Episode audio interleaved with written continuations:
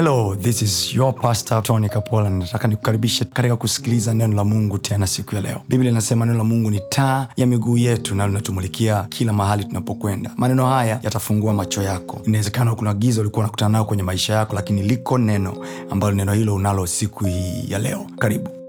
Tuende kwenye kitabu cha Waebrania sura ile ya kwanza ami sura ile ya nne alafu nikusomee mstari wa kwanza wa pili wa tatu alafu tuende mstari wa kumi na moja. Waebrania sura ya nne please let's go quickly because we have a long way to go. Basi ikiwa ikaliko ahadi ya tusome wote. Moja mbili tatu. Basi ikiwa ikaliko kuingia katika raha yake mm-hmm.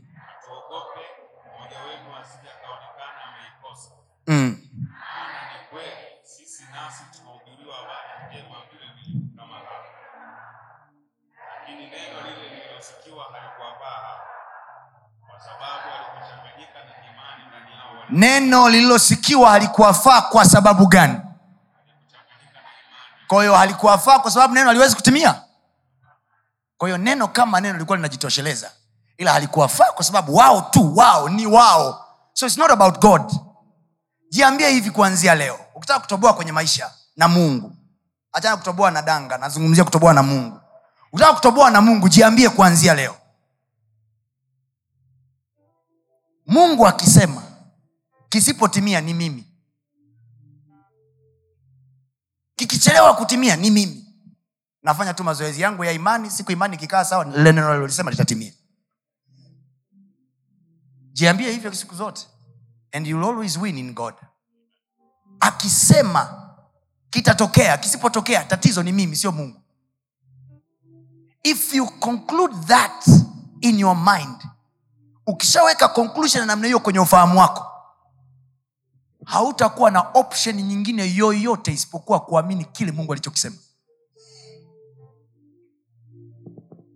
Lakini ukianza kukubaliana na zile sera za wahubiri mbalimbali ambao kwa sababu ya kushindwa kufanya baadhi ya assignment wanasema hivi mungu ajibu maombi yote. Ah, mungu anajibu yote biblia anasema ahadi zake. Na nilikwambia neno la mungu linageuka kuwa ahadi maelekezo linageuka kuwa amri. Anasema ahadi zake ni ndio na amina ni ndio. Kwa mungu hakuna we negotiate. God does not negotiate. When he says it is yes and amen. Amen. akisema mtakuwa kito na sio mkia amesema hivyo kwa yoyote anayekaa mbarari anayekaa chunya anayekaa dodoma anayekaa swaswa anayekaa mkuungu anayekaa kariakoo ni kichwa na sio mkia yoyote yule. Yes. ndio maana hata nchi ambazo ni za maskini sana ni nchi ambazo zina poverty iliyokithiri bado kuna billionaires. Bado kuna millionaires. Why? Mungu anatuonyesha wakati na bahati uliwapata wote. Sio wenye mbio washindao. Nchi hii kuna watu wanamiliki private jet nchi hii kama ujawai kuona private jet subiri ya kwangu itakuja utaiona. Nchi hii kuna watu wanamiliki migodi yao wenyewe. Nchi hii nchi hii hii. Kuna watu wanalisha nchi nzima. Nchi hii hii.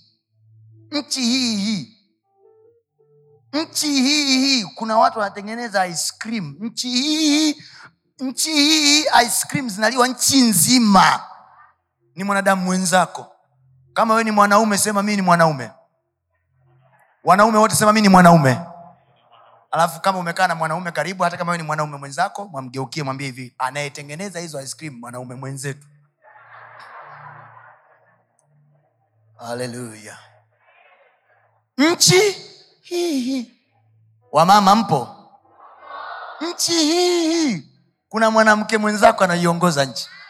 Nchi hii. Yule mama aliyekaa pale ikulu ni mwanamke mwenzio. We umekaa "Yeye wanawake tunanyanyaswa sana. Na, na kuna mwanamke mwenzako akishuka kwenye gari wanaume wanafanya hivi wewe umekaa unasema tunanyanyaswa sana. Nchi hii. Wakati umefika kwa jina la yesu. Amen. wacha neno la bwana likupeleke palipokusudiwa. Sema nakataa kuwa wa kawaida. Sema e bwana nipeleke kwenye hatima yangu na neno lako. Neno lako. nchi hii hii. Nchi hii hii mtu wa mungu. Nchi hii hii kuna maejimeti wako wanamiliki viwanda. Nchi hii hii kuna maejimeti wako. Wanamiliki tv wanamiliki redio. Nchi hii hii wewe huko mahali unasema hivi kwa kweli tumepita mapito magumu sana. Nchi hii hii na wamekulia mitaa hii hii tuliyokulia sisi. Wengine wamekulia tandale pale. Nchi hii hii. Ah, tatizo wale washirikina sana. Haya wee na mungu wako mmeshindwa kushirikina yaani wewe na mungu mmeshindwa kushiriki ushirikina mpaka mkatoa muujiza. No saa imefika kwa jina la yesu. Yes. wacha neno la mungu lionekane nguvu yake. Hacheni kuogopa uchawi. Hacheni kuogopa ushirikina. Wao wakija na nduma sisi tunakuja na neno la bwana. Mambo yote yatapita lakini neno litasimama. Amen. hata nazi nazi imeumbwa kwa neno nasikia nachosema Yes. wakitumia maji ya uchawi yameumbwa kwa neno. So hakuna kitu chochote kinachoweza kuwa kina nguvu kuliko neno. Neno limezalisha vyote. Aliyetangulia kufika mjini ndo mkubwa. Nisikilize nikwambia wakituma paka neno limekuja kabla ya paka. Wakituma njiwa neno limekuja kabla ya njiwa. Wakituma uchawi neno limekuja kabla ya uchawi. Wakienda kwa mganga neno limekuja kabla ya uganga. Niko hapa kusema kwa jina la yesu. Chochote utakachotega kwenye maisha yako. Tunakipindua jioni hii ya leo. Sema napindua kwa jina la yesu. Kila uchawi wao ninaukanyaga kwa jina la yesu. Na uharibiwe kwa jina la yesu. Sema ninalo neno la bwana. Na kwa hilo nitafanikiwa. Kama unaamini sema amina kubwa. What are you reading in the kwenye neno la mungu ukisoma unaona nini? What do you see be aggressive reader of the word. Liamini neno la mungu. Na ukimaliza kuliamini neno la mungu amini maombi yako. Never underestimate your prayer. Usiyapuuze maombi yako. Na usiyapuuze maombi ya mchungaji wako. We aulogi bro. Ko ukiombewa huku makanisani ombeweka kaza. We hauna mchawi. We hauna mganga. Sisi ndo tuliobaki mjini waganga wako. Tunavaa jinsi mji ushachafukwa. Wao waganga wao wanaweza wakawa wanavaa ngozi na kaniki. Sa mi siwezi kuvaa kaniki ili nitishe. Mi nagonga jinsi kama kawaida na nguvu inaonekana. Sinchanganye yani nivae kaniki ili pawa ionekane.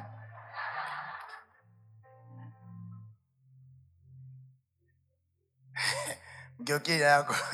Mwambie mungu ndo katubakishia huyu huyu. Utafanyeje sasa? Ndo hivyo ndo hivyo hata mi mwenyewe sielewi. Ila ninachojua tunalo neno la kutusaidia. Oh, yes. nasema kwa jina la yesu kristo. Hatutakwama. Nasema hatutakwama. Sema kwa jina la yesu. Kwa jina la Yesu. mungu usiruhusu akanicheka mara ya pili. Ai sema kwa jina la yesu. Kwa jina la Yesu. Bwana usiruhusu wakanicheka tena. Safari hii waione nguvu ya neno lako.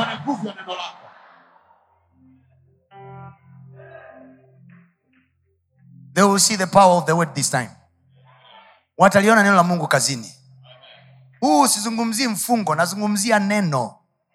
Yaani ukifunga safari hii funga na neno. Ukiomba omba na neno. You must have scriptures backing up whatever you are doing usiendeende tu. Usiendende tu. Una kabiashara kako katafutia andiko moja tu. Mungu ulisema tukitoa malimbuko utatuagizia malaika. Wao wana majini sisi tuna malaika. Mungu biashara yangu hii mwaka wangu huu wa kwanza biashara yangu hii mwezi wangu huu wa kwanza faida yangu ya kwanza au mshahara wangu huu wa kwanza ni limbuko. Sasa ee bwana nimetimiza neno lako. Kazi yako kuliletea malaika. Mjini usikae kinyo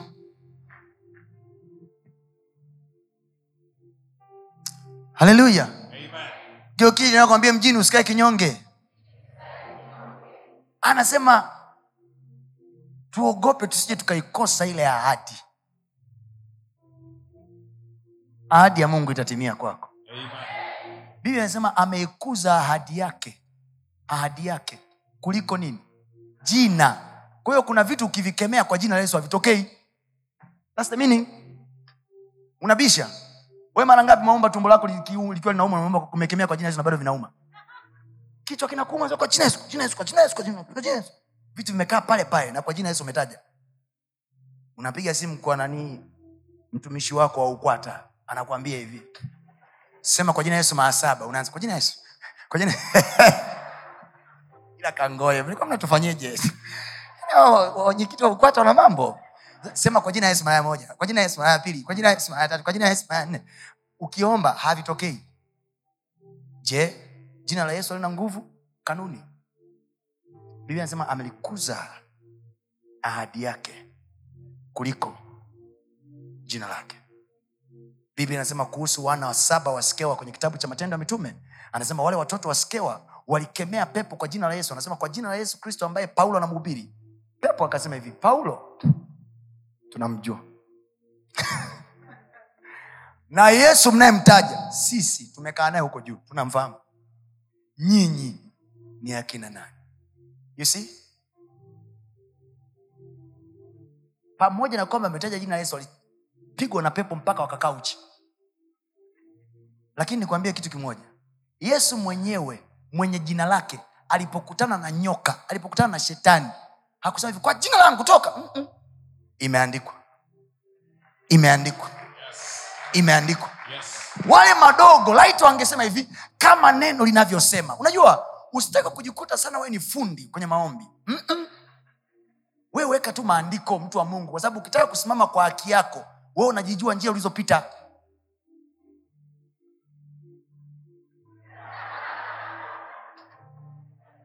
Kwa mamlaka ya jesu mungu anakwambia "Eh, eh, eh, bro, bro, bro, hey, oya nyamaza but when we say neno lako linasema mungu akuangalii tena wewe analiangalia neno lake. Amen. analiangalia neno lake. Amen. analiangalia neno lake. So you must always have something in your heart pertaining to the word of god. Webrania sura ya nne mstari wa kumi na moja. Soma pale alafu ukae. Mstari wa kumi na moja. Basi na tufanye bidii kuingia katika raha ile, kwamba mtu yoyote asije akaanguka kwa mfano huo huo wa kuasi.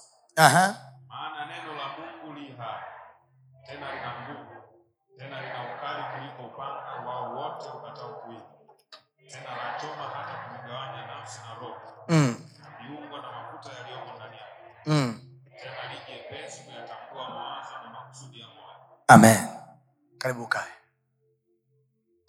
so siku hizi mbili zote zilizopita mpaka jana nimekuonyesha jinsi ambavyo neno la mungu lina nguvu. Na kichwa chetu cha somo kinasema nguvu ya mungu ndani ya neno. I'm just trying to help you to see what the word of god can do in our life. Mi ninachokifanya hapa nakupa structure word. Alafu wewe sasa kazi yako ni kutafuta vipande vya neno unavyovikumbuka hata ambacho umekisoma form t midhali umekikumbuka tumia hicho hicho kina nguvu yake. Geukinakwambia neno la mungu alijawahi lala njaa. Lazima liwe na kitu inachotimiza. Amen. Haleluya so biblia inatuweka wazi inatuambia hivi neno la mungu li hai tena lina nguvu.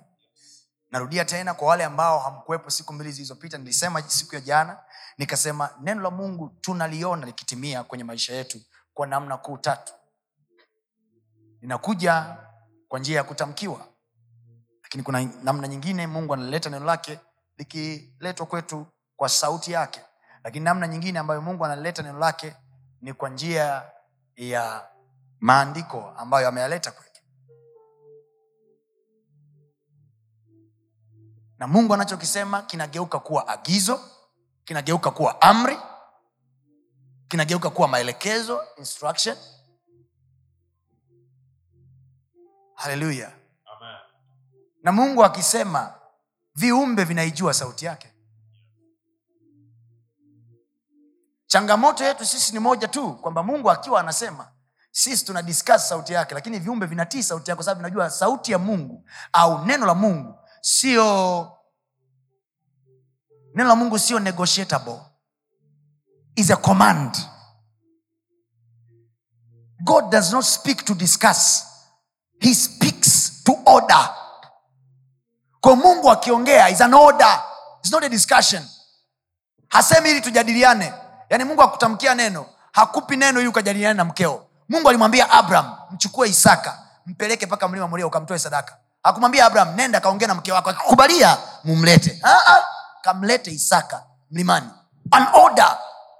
Now abraham next phase yako inategemea sana imani yako kwa mungu juu ya hicho alichokisema. Kwamba i believe him. Biblia anasema anatuambia kwenye kitabu cha warumi sura ya nne anatueleza anatuambia abraham kwenye ule mchakato wa kumpeleka isaka kuchinjwa alimwamini mungu yeye awezaye kuwafufua wafu kwao hakumpeleka isaka kwa sababu alikuwa anamchukia. No ni mtoto wake alikuwa anampenda. But kilichomfanya ampeleke he believed in god kwamba huyu mungu aliyeniambia nimpeleke aliweza kuuisha mwili wangu na mke wangu ambao ulishashindwa kuzaa. Ulishazeeka akatuuisha akatufufua kama ameweza kutufufua hata nikimchinja huyu jehova ana uwezo wa kunipa mwingine tena. Amen. so abraham took the boy alipofika naye mlimani. You see, you see the way god is. Biblia anasema walisafiri mwendo wa siku tatu. Siku ya kwanza inaenda wameanza safari asubuhi. Biblia anasema waliamka alfajiri na mapema. Wameamka asubuhi abraham na mwanaye wanaenda.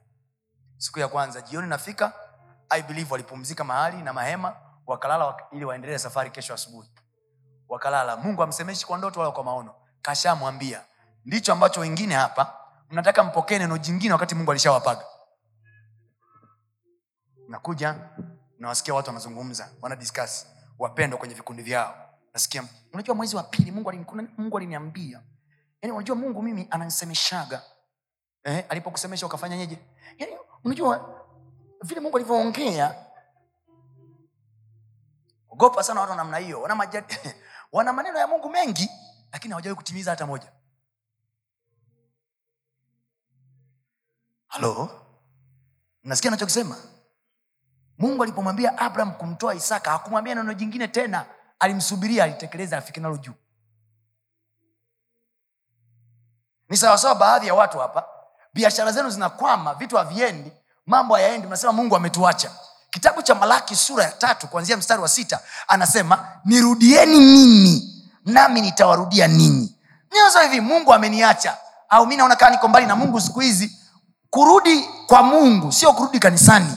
Mungu ana namna yake wa kumrudia. Anasema nirudieni mimi nami nitawarudia ninyi. Kwa sababu tokea enza baba, ya, baba zenu mmeyaacha maagizo. Kumbe the moment tunapoyaacha maagizo mungu naye anaondoka. So kuondoka kwa mungu sio kuwa mlevi. Kuondoka kwa mungu sio kuwa mzinifu tu. Kuondoka kwa mungu sio kuwa muongo. Kuondoka kwa mungu ni the moment tunapoyaacha maagizo. Hata maagizo ya kawaida ambayo hayahusiani na zinaa hayahusiani na ulevi hayahusiani na vitu vingine. Ni maagizo ya kawaida tu lakini anaweza kumwondoa mungu kwenye maisha yako. Imajini hapa kwenye malaki sura ya tatu mungu anabato na watu watu ambao wameishi maisha yao mwanzoni walikuwa wanajiona wanafanikiwa wanaendelea mbele kwenye kazi zao vitu vinaenda kwenye biashara vitu vinaenda suddenly suddenly wanaanza kuona vitu haviendi sawasawa kazi haziendi sawasawa ofisini wanachukiwa. There is no more favor. Please listen to me very careful. Biblia inasema hivi mungu akawaambia nyinyi mnalalamika. Mnalalamika vitu haviendi mambo hayaendi. Na wachawi kwenye mji ile malaki sura ya tatu kuanzia mistari ya kwanza anasema mimi nitakaribia nitashuka.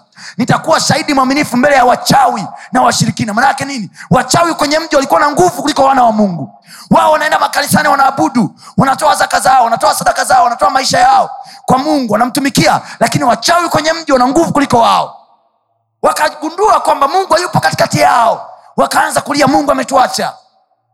Kupitia nabii malaki mungu akawapelekea neno. Akawambia mmeacha maagizo yangu. Ndio maana mi nimewacha. Nirudieni mimi nami nitawarudia ninyi.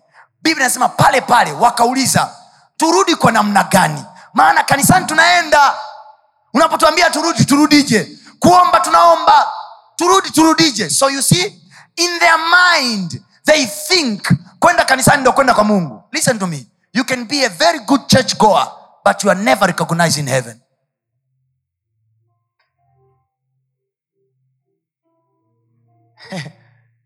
Ongera kwa kuja kwenye ibada. Lakini kuja kwenye ibada sio kuja kwa mungu. There is a condition. Bibi- biblia hivi bwana awajua walio wake. He knows them by name. Kwa inawezekana humu ndani mwambie hapo sasa. Inawezekana humu tumejazana humu. Watu wengi. Bwana anasema hapa wakwangu kumi na mbili tu.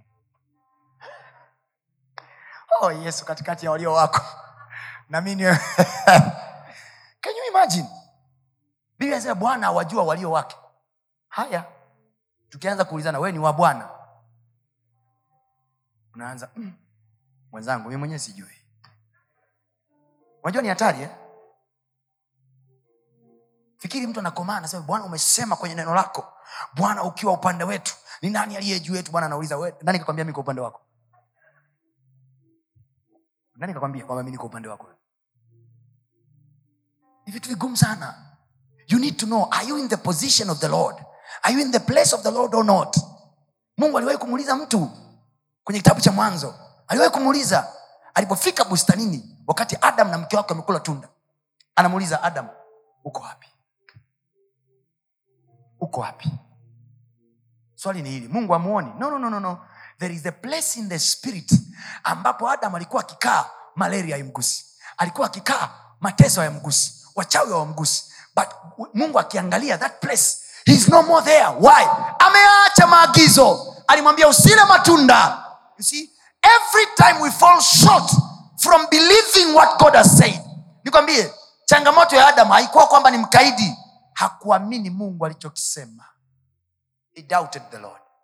Alimwekea mashaka mungu wa israel haleluya haleluya mungu anamuuliza uko wapi? Uko wapi? Sikia anachosema. Nimesikia sauti yako. Imagine sauti ya mungu inayopoa nikaogopa nikajificha. Maana nilikuwa uchi. Kuwa uchi maana yake nini? Sio kuonekana tu viungo vyako vyote vya ndani ah, ah. kuwa uchi maana yake ni hii. Nimejiona sitoshi. Nimejiona I'm naked. I cannot do anything. Ni ile sasa mungu anakuletea neno lake. Anakwambia wewe ni mtu mkuu. Kwa sababu hujayashika maagizo ya kwanza unajiona siwezi kwa hichi mungu anachosema. Siwezi why? Because instructions condition ya kukufanya uwe vile mungu anavyosema wewe imekuacha. So unajiona utoshi unasema niko uchi. Sijiwezi niko uchi. Niko uchi. Unajificha. Opportunity za uongozi zinatokea unajificha. Unafikiri kwa nini leo hii walokole wengi wanaogopa kuingia kwenye siasa? Ni mtu wa namna gani? Hana ulinzi. Helpless. Ah! not me in jesus name nasema hivi not me in jesus name. Kabla hujaniua mimi kwa uchawi prove to me that the word cannot work. Geukijanakwambia suffer the word not you. Mungu alilitoa neno lake ndo liwe crucified not us. He sent his word and the word was crucified. Neno ndo lina kazi ya kuteseka sio mimi. Neno ndo litapambana na wachawi sio mimi neno ndo litapambana na kutafuta wateja sio mimi. Neno ndo litapambana na kutafuta fur- fursa. I'm sending the word. Jana nilikwambia tuma neno. Neno linatumika tuma tuma. Kilichogawanya bahari ya sham sio mopa ya wana wa israeli. Hawakuchimba mifereji ya kupunguza ba- maji. Kilichogawanya bahari ya sham the word was sent. And boom bahari ikagawanyika. What do you believe in your life? How much do you believe the word of god how much do you believe this word? Kwa kiwango gani unaliamini neno la mungu? Na niwaambie muda wowote ambao unasema unamgoja bwana na neno lake umgoje kweli. Don't pretend unamgoja bwana alafu hapo wakati huo huo unamgoja na johni pia. Aniwa mtu yule amtegemeaye mwanadamu na kumfanya mwanadamu kuwa kinga yake na moyoni mwake amemwacha bwana. Na niwaambie hapa watu wote ambao kwenye maisha yenu kila wakati mnageuka mnakamata nafasi za mungu kwenye mioyo ya watu mnawaamilishia watu usijali usijali. Be careful. God may start dealing with you.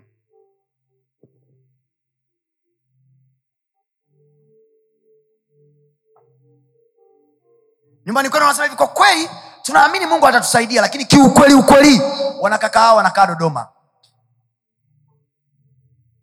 Sio mungu kiivo. Anasema tunamwamini mungu atatusaidia. Walipokuwa jangwani walitegemea maji yatoke kwa mungu. Na mungu akatengeneza mekanizmu ya wao kutoa maji kwenye mwamba.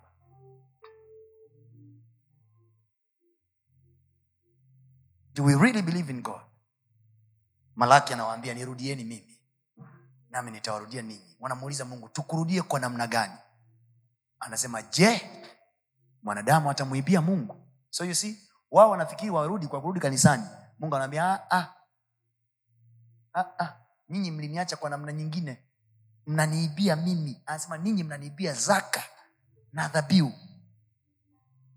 kwa sababu hiyo mmelaaniwa kwa laana. Doesn't unaonekana unafanya biashara kiasi gani doesn't matter unapokea fursa kiasi gani ofisini. Nyinyi mnajua kuna watu ambao wanapokea fursa za kila namna. Kila safari ya maana ofisini wanaenda wao. Lakini ukirudi kwenye nyumba zao they have nothing to write home about. Why? It is the cursed money usije ukawa handsome uliyelaaniwa usije ukawa beautiful girl uliyelaaniwa unaitaa. Wakaka wanakuja mpaka wanafikia kulikaribia na mahari. Phew, au. Find out! Mungu kakuachia wapi? You were with the lord. Ulikuwa unaenda naye vizuri. Find out! Chunguza mi na mungu tumeachana wapi?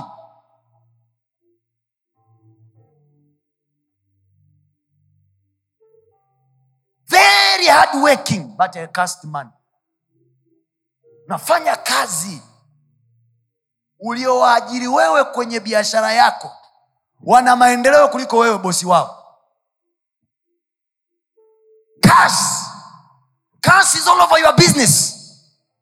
Mungu anasema mmelaaniwa kwa laana. Why? Mnaniibia mimi. So he's calling. Nirudieni. Sasa, turudi kwa namna gani? Anasema mnaniibia zaka na dhabihu. Simple. Wao wanajiona kanisani. Ni wazee wa kanisa. Mchungaji anawapenda. Mungu anasema mchungaji wako anaweza kupenda lakini mi siko na wewe. Pasta anasema anasema madhabauni kwa kweli ninamshukuru mungu sana kwa ajili ya familia ya bwana kandwindwi. Kandwindwi na mke wake wamekuwa ni watu wanaojitoa sana kwenye hili kanisa. Mungu mbinguni anasema hivi wewe mchungaji na kandwindwi. Wote negative. As far as I'm concerned kandwindwi is not in the list of the people that i love.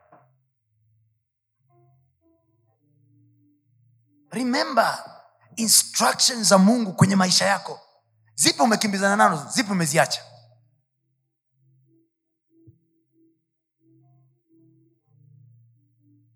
Haleluya. Mbona mseme amina?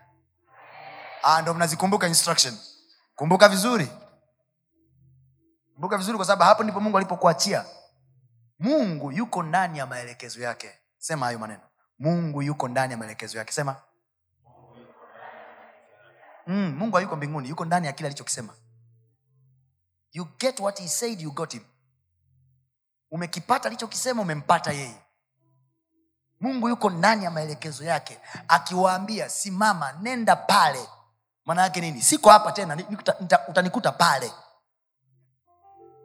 Fikiri malaika anawambia wa- wale wamama walioenda kaburini hayupo hapa amefufuka ametangulia galilaya wao wanabaki pale wanasema hivi hapana hapana si tulimweka hapa hapa. Haya bakini.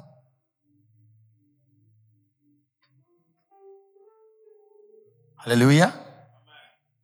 Haleluya. Mungu anamwambia abraham nenda kamtoe mwanao isaka kwenye mlima moria. He instructed even the mountain aina ya mlima mlima gani aende. So manaake nini? Mungu hayuko tena mtaani mungu kashatangulia mlimani. Ametangulia mlimani ukitaka kujua mungu ametangulia mlimani abraham amefika na mtoto mpaka kule juu mlimani. Hawana sadaka. Mtoto anamuuliza baba moto tunao kuni tunazo. Sadaka iko wapi? Anamwambia hivi mungu atajitwalia. Wamefika mlimani abraham anamfunga mtoto wake ananyanyua na kisu juu anataka kumuua. Mungu anamwambia "Ah, ah, usimzuru mtoto. Kondoo yule pale chukua kondoo. Ah, amefika saa ngapi kondoo kule juu? Hakuna watu wanaochunga kondoo. Maanaake nini? God was there long ago mungu alikuwa pale siku nyingi sana. Kuna watu mko hapa mungu anawasubiria sehemu aliyowaambia atamkuta. Kuna watu mliambiwa mfungue biashara swaswa. Hamjaenda mpaka leo unang'ang'ana huko mkuungu umeng'ang'ana hapo hapo umeng'ang'ana hapo hapo. Unasema bwana nakuamini. Uko kila mahali. Ah, yuko kila mahali. Yuko pale aliposema atakuwepo. Oh, you know, he is called omnipresent god. Hallelujah. Omnipresent yuko alikosema atakuweko. Geukiakwambia mungu yupo aliposema atakuwepo. Aliposema mtamkuta ndo mtamkuta hapo ambapo hakusema hayupo. Usiji, usijitie moyo mtumishi wa mungu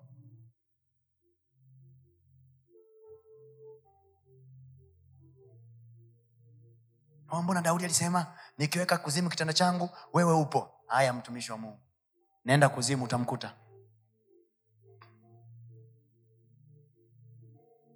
Lile andiko aliandikiwa yesu kwamba siku akifa akishuka kuzimu atamkuta mungu yupo.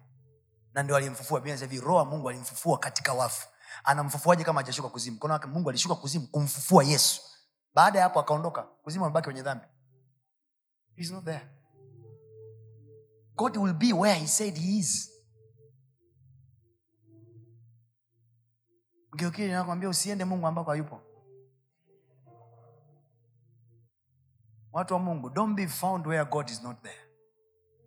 Hakuna kitu kigumu kwenye maisha kama hicho. Mungu yuko na wana wa israel. Tunakubaliana? Alikaa katikati yao si ndio? Haya mungu amesema watoke nchi ya misri waende mpaka kule atakakowaambia. Right? Ha? alafu wewe useme hivi "Mm-mm. sina uhakika na huko mbele wanakoenda. Mi nabaki. Nabaki nabaki. Safari inaanza wako jangwani. Niaminini mimi. Mungu alishaondoka misri hayupo. Yuko huko. Yuko jangwani this time. Na kule jangwani kuna ukame lakini kwa sababu mungu yupo na neno lake watu wanakunywa maji kama kawaida. God is there. Mungu akiwepo hata katikati ya jangwa jangwa linageuka kuwa bustani ya bwana. Lakini mungu akiwa hayupo kwenye bonde lenye rutuba linageuka kuwa kame. Nikukumbushe wapi ligeuka kuwa kame? Biblia inasema hivi mungu alimwambia. Siku moja abraham na rutu wafanyakazi wao waligombana kwa sababu ya utajiri wao mwingi sana. Biblia inasema hivi abraham akamwambia lutu chagua utakakoenda wewe ndo mimi nitakakoenda. Lutu hakujua kwamba ule ulikuwa ni mtego mbaya sana kwenye maisha yake. Kwa sababu kilichowafanya wawe matajiri ni uwepo wa mungu ndani ya maisha ya abraham. Abraham alikuwa analifuata neno. Lutu alikuwa anamfuata abraham mwenye neno. Lutu alikadhania akienda sodoma atafanikiwa. No lutu lutu ulikuwa unafanikiwa kwa sababu you were going with the man of the word lutu akaamua kwenda kule akazania kinachowafanikishaga ni ujuzi wa ufugaji. Never! Kilichomfanikisha abraham is the presence of the word. Jamaa na instruction. Lutu akachagua bonde la sodoma ambalo lilikuwa linapendeza. Wakati ule bonde la sodoma lilikuwa linapendeza kama bustani ya mungu. Full of greeny majani yako vizuri bonde linapendeza. Na by that time sodoma ilikuwa ni nchi tajiri sana. Uovu wa kila aina ulikuwa unafanyika kule. Money is everywhere. Lutu akasema go there. Kashuka kwenye bonde lenye faida alafu mungu kamwacha huku na mjomba wake na baba mdogo wake. Be careful. Be careful. Where you want to go. Je umeiona fursa au umemwona mungu mind you sio kila penye fursa pana mungu. Sikia hili na usikie vizuri. Sio kila penye fursa pana mungu. Nakupa tena mfano mwingine. Biblia inasema hivi siku moja kulikuwa na ukame kwenye nchi ya gerari. Isaka kwa kuwa alimwona baba yake ibrahim alisafiri kwenda misri na anawaona watu wote wanashuka kwenda misri. Maana ndo chakula kilikuwa kinapatikana huko. Biblia inasema isaka akasikia neno la bwana. Bwana akamwambia usishuke. Wanakoenda wengine we usiende. Kaa hapo. Nitakubariki hapo. Isaka akatii akakaa. Biblia inasema yule mtu isaka akapanda katika nchi ile. Akavuna vipimo mia. Nchi nzima kuna ukame ila shamba la isaka peke yake watu ndio wanaona majani yanakuwa mahindi yanakuwa mpunga unakuwa. Unamuuliza isaka ni nini? Anakwambia hivi nimekaa hapa sio kwa sababu nina mbegu za kupanda sio kwa sababu hali ya hewa nzuri nimekalishwa na neno la bwana. Yes. nikuulize swali jioni hii ya leo. Hapo ulipokaa hiyo biashara unayofanya hiyo ndoa ulioingia hayo mahusiano uliyopo je ni kwa sababu neno limekukalisha au fursa? Mtu hataishi kwa fursa tu bali kwa kila neno litokalo kinywani mwa bwana. Do you have the word? Naomba niwaambie jioni hii ya leo tena. Mungu analitimiza neno. Mungu atimizi maono. Anatimiza neno. Maono ni ya kwako. Maono anatimiza wewe. Analitimiza neno.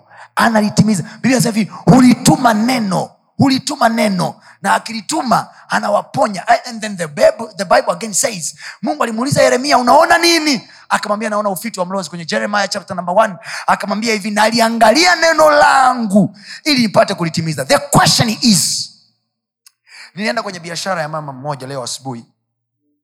Nikamwambia yule mtumishi wa mungu nialika alikuwa anazindua kitu chake fulani mahali fulani. Kaniambia man of god as long as you are in dodoma mungu aliniambia wewe ndo utakuja kuombea hapa. Kwa sijafungua hii biashara kwa sababu wewe ndo utakiwa uje na aliniambia hivyo way back tangu mwezi wa tatu. You can imagine mtu amesimamisha biashara yake tangu mwezi wa tatu. Anamsubiria pastor anakuja mwezi wa tano.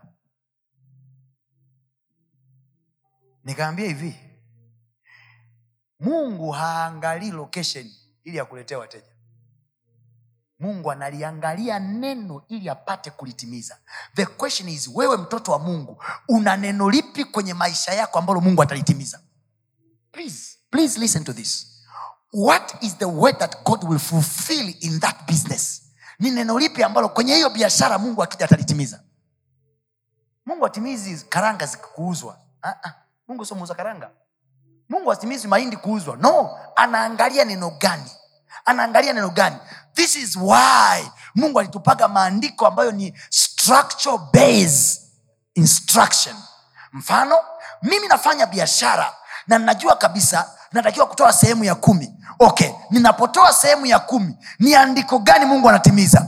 Nitamkemea yeye alaye. Asija akala mazao ya kazi yenu. Maana yake nini? Kila ninapofanya biashara biashara za wengine zinaweza zikaliwa zikaharibiwa. Ya kwangu mungu analiangalia neno ili apate kulitimiza. Kwa hiyo mungu hana andiko linalosema hivi utauza nguo zitafanikiwa sana. Hamna hamna andiko ila kuna andiko linalosema hivi nitakubariki mpaka utakosa sehemu ya kuweka. Gala zako zitajaa. Are you listening to me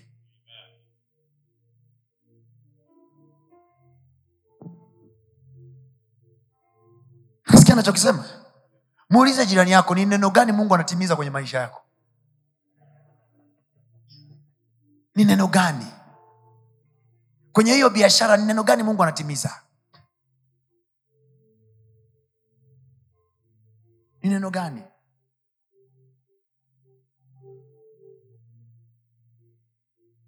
Siku moja nilikuwa nasoma kutoka kumi na tisa biblia anasema hivi cha kwanza cha malimbuko yako utakitoa nyumbani mwa bwana. Alafu anasema hivi naye bwana atakupelekea malaika atangulie mbele yako akupeleke mpaka mahali alipokuandalia.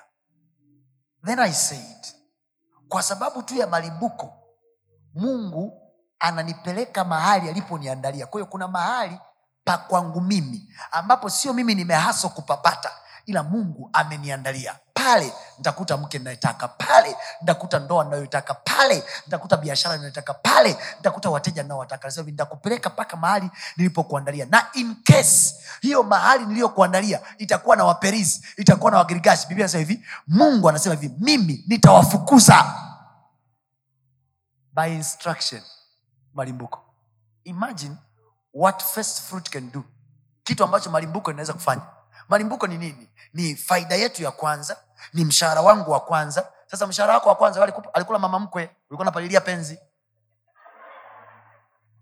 Kampelekea mama mkwe kitenge. Mungu anasema hivi what you, mimi ninachotakiwa kuwa nacho umempa mama. I will show you. Sahizi unashangaa mama mkwe yani, yani, yani ule mama namsaidia mimi lakini hana shukrani ndo wa kwanza kunipiga vita. God is showing show. Mungu anakuonyesha show huamini macho yako. Malimbuko hali mama mkwe malimbuko peleka sehemu ya baraka yako. Wengine mnaona kazi sana kuwapelekea watumishi wa mungu sadaka zenu lakini mkitingwa mnatupigia simu. Huu ni huo. Saa unajua malimbuko yako peleka kwa watoto yatima. Haya siku ukiumwa naomba wakubeba wakupeleka watoto yatima wakakuombea. Tusikuone ibadani ile tunaita charity works. It is written in the bible. Charity works tunatoa kutoka kwenye excess biblia anasema hivi kila mtu naafanye kazi ili awe na cha ziada cha kumsaidia muhitaji. Thats what paul said. So when we are giving charity we give from the excess. You can never give what you don't have. Sindio mnaona sasa wengine? Ili wasaidie lazima waandike proposal za uongo. Wapate msaada kutoka marekani. Wao wenyewe kwanza ili waendeshe shirika lao la msaada wapate msaada. Wakiupata msaada ndo wakasaidie. Na huo msaada walio marekani kule shirika lile la misaada kule wanajua wamesaidia watoto wenye ulemavu. Wewe umepata ada ya kusomeshea watoto wako. What are you doing? You are cursing your children. Maana maenjio mengi ambayo watu wanatajirika nayo yanaishiwa kuwanyonga wao wenyewe. Why? the intention of that money. Money hears. They menuna hapa dangerous. Kwa sababu wale kule wanaochangisha hizo fedha wanajua intention yao. Hii tunapeleka kusaidia watoto wasiojiweza watoto yatima unasomesha watoto wako. Sooner or later watakuwa yatima. Na niangalia nalia hivyo hivyo. Hela iliyoingiziwa unafikiri kwa nini kuna auditors? Tulioandika kwa matumizi ya pilipili ikanunue pilipili. Useme vya tulivyoona pilipili zimetosha tukaamua tununue na maji ya kunywa. No, no, auditors watakufunga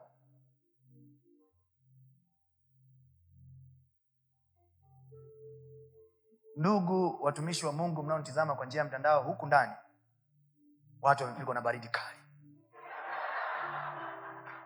Hali ni tete ninavyowaambia. Maisha yetu yamekuwa ya janja janja nyingi because we don't have the word. Neno aliko hatuna neno. Kwa tunaishi ujanja ujanja. Mungu sio muuni. Mungu sio ujanja ujanja. He has instruction mkamate kwenye neno lake. Go with steps. Live your life part time. Unashindana na nani? Live your life part time. Imeandikwa kwenye biblia mtakaa kwenye nyumba ambazo mjazijenga nyinyi. Mtamiliki maeneo ambayo hamjayanunua nyinyi. Wana wa israel wanaingia kwenye nchi ya ahadi. Mungu anawapa ardhi anawapa nyumba ambazo wakujenga wao. God is able to give us anything we want instruction. Instruction. Anasema nitamtanguliza malaika mbele yako na nikimta- akupeleke mpaka sehemu niliyokuandalia. Na hapo nilipokuandalia biblia inasema hivi nitamfukuza mbele yako mperizi nitamfukuza nitawatumia mavu wataondoka wakioni mnamiliki. So kumbe kuna ofisi ambazo mungu inabidi afukuze mtu ili situmiliki kumbuka wana wa israel lile eneo alikuwa la kwao. Naomba niwaambie hivi watu wote waliomwamini mungu hawakaagi sehemu ambazo ni za kwao. Mungu anafukuzaga watu alafu ndo tunachukua. Kwa sababu sisi duniani hapa sio kwetu. Kazi ulionayo wewe usijokadhania ni ya kwako. Kuna mtu mungu amepiga we umekaa na ndio maana ukiacha kukaa kwenye maagizo yake unashangaa vita inainuka na hujui imetokea wapi. In the first place hiyo kazi haikuwa ya kwako. Ndio maana hautakiwi kuwa mnyimi wa shukrani mbele za mungu. You need to know fakti tu ya kwamba unakula wewe na watoto wako haukutakiwa hata kula. Shetani anasema nchi na vyote vijazavyo sio mali ya mungu sahizi dunia niliuziwa mimi. The world is mine. Shetani anaitwa mungu wa dunia hii. Jesus himself anakutana na shetani anampandisha mpaka kwenye kilele. Biblia anasema hivi akamwonyesha fahari zote akamwambia nisujudie nitakupa hizi. Maana yake nini? Hawezi kusema nitakupa. Kama hana it was belong to him he owned it. So leo hii sisi kumiliki vitu tujue kwamba mungu amepiga amenyang'anya ametumilikisha sisi. Amepiga amenyang'anya ametumilikisha sisi. Imagine wakati mungu anamtoa abraham biblia anasema hivi anamwambia aende mpaka nchi atakayomwambia. Anatembea abraham akiwa njiani kwa sababu ya utii wa kile alichoambiwa na mungu. Mungu anamwambia mahali hapo unapotembea nimekupa wewe na uzao wako. Nimekupa. Imagine anamwambia ni mahali nimekupa. Wakati watu wengine wanakaa kwenye hiyo nchi. Usifanye masiara na mungu anamwambia hivi sasa usifanye haraka. Hautamiliki sasa hivi. Nitaurudisha uzao wako hapa baada ya miaka mia nne. Wewe hautamiliki sasa. Watakuja watakaa watoto wako. Agano lililoagana nawe nitaliimarisha na uzao baada yako. Biblia akasimamisha madhabahu akaweka alama. Kaambia mungu naweka na sadaka yangu ya kushikilia ulichoniambia kabla hata watoto wangu hawajaja kumiliki. So nyinyi mnadhania abraham alikuwa anasikia tu raha kujenga madhabahu na kutoa sadaka. No the man was signing a contract. When god is telling you something you sign by giving. Its faith. Its faith. Tunaita prepaid. You pay before receiving.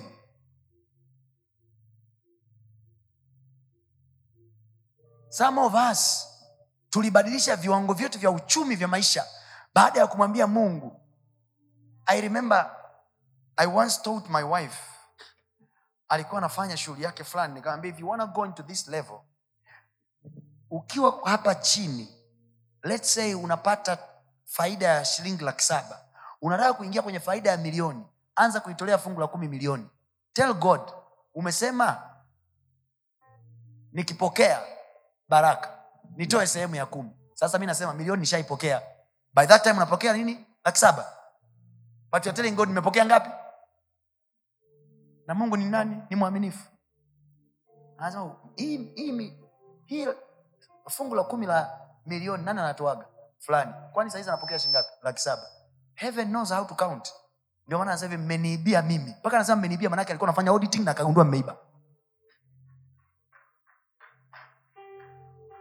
Heaven knows account. Hakuna kitu mbingu inajua kuliko hela yesu anasema watu hawa wananiabudu mimi kwa midomo tu lakini mioyo yao iko mbali nami. Mpaka unasikia anasema hivyo manake anajua mioyo ya watu iko mbali naye. Na unajuaje moyo wa mtu uko mbali naye? Biblia anasema hivi hazina zao zilipo ndipo moyo unapokuwa hapo. Actually the real worship the real worship ni mahali hela yako inaenda. Wengine mnaabudu watoto wenu. You invest more in children than in your relationship with god wewe ukisikia ada ya mtoto i- i- yani unawaza ee, mungu ananisubiri kwanza. Hapa hey, fungu la kumi linisubiri kwanza. Katoto kana feri tu kila, kila yani, we mtoto taniua anatoa ada kubwa. Mungu anasema napiga hiyo hiyo. Yani anayekula mimi na mimi sani napiga. Mungu mtu yeyote anayechukua utukufu wake anapiga. Ndio maana vitoto vinakufa haviachi kuumwa. Vitoto vinakuwa vijinga vishuleni haviendelei. Kwa nini? Mama umeloga mtoto wako umemlisha mtoto wako chakula cha mungu. Siku ambayo eva alimlisha mume wake chakula ambacho ameambiwa asile wakatolewa kwenye bustani. Imajini ni watu wangapi mnawatoa watoto wenu kwenye nafasi zao? Wazazi wana mamilioni ya fedha wanapeleka watoto botswana kusoma wanapeleka watoto e, e, uganda wanapeleka watoto london india kusoma and they don't remember they have to pay tithe huko huko akiwa india mungu anasema nitakuonyesha show. Mtoto umempeleka yuko katulivu. Mtoto anarudi sasa suruali yuko huku chini. Yo mama yo. Unajiuliza maswali mungu wangu. Nimepeleka milioni zaidi ya themanini. Bwana asipoulinda mji wako watu hawajasomeshwa na baba zao uganda ila ni mawaziri wa jamhuri ya muungano wa tanzania. Waulize maswali vizuri watakwambia mama yetu alikuwa anatuombea.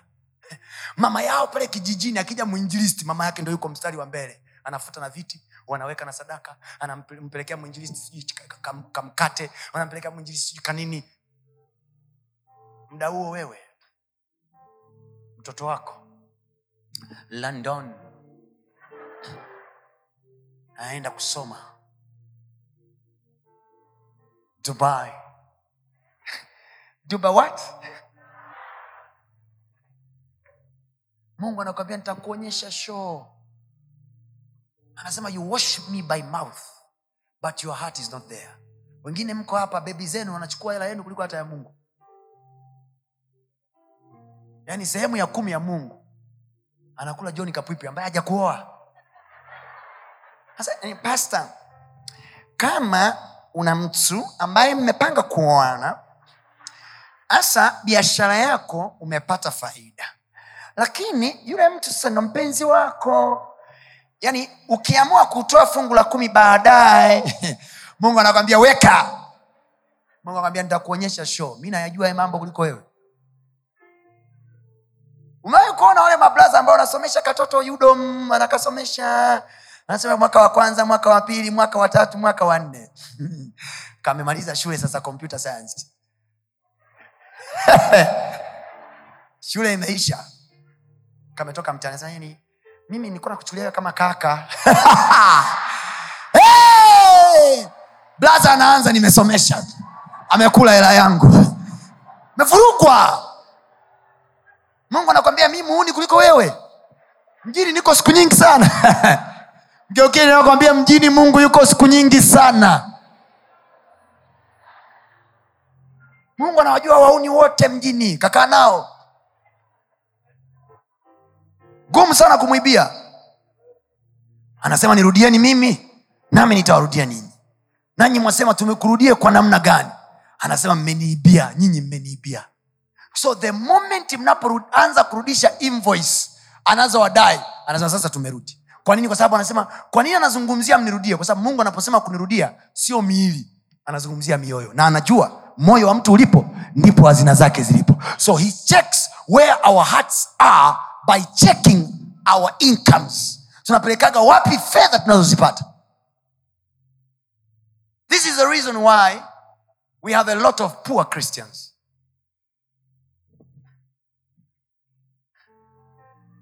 Kwenye nguzo tano za uislamu nguzo mojawapo inaitwa zakat. Kutoa zaka. Ukienda nchi ya saudi arabia dubai pale kuna sheria ya kulipa kodi. Tra yao ambayo ndo tra yani kwetu ni tra alafu na kwao ni nyingine. Taasisi yao ya kulipa kodi ina kitengo kingine cha kukusanya zaka. Utatuambia wewe tuiweke kwenye akaunti gani It's a law of the country.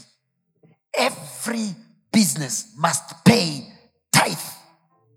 The law of the country not the law of individual the country. You wonder why they are building whatever they are, building. Hawana shamba wale hawalimi wale kama vindege vya angani mwanangu. Hawapandi wala hawavuni lakini bwana. Whatever they are worshiping chochote unachokiabudu wanakipa zaka hicho wanachokiabudu kinawaweka mjini. They are more strong than christian nations. Qatar waliandaa mashindano ya world cup right?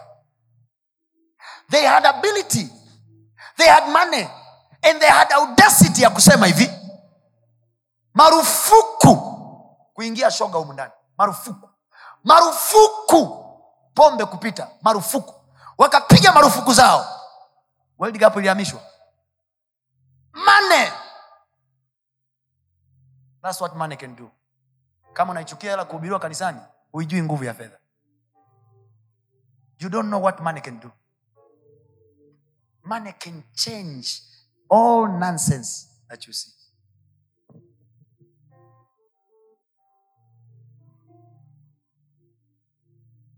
powerful nations. Wazee wa haki za binadamu walifyata mkia. Hawakuongea kitu kwa waarabu. Walinyamaza kimya. Huku kwetu sasa. Aa, unajua tuangalie tu compromise. Unajua? Maskini mbaya. Sema nakataa umaskini kwa jina la yesu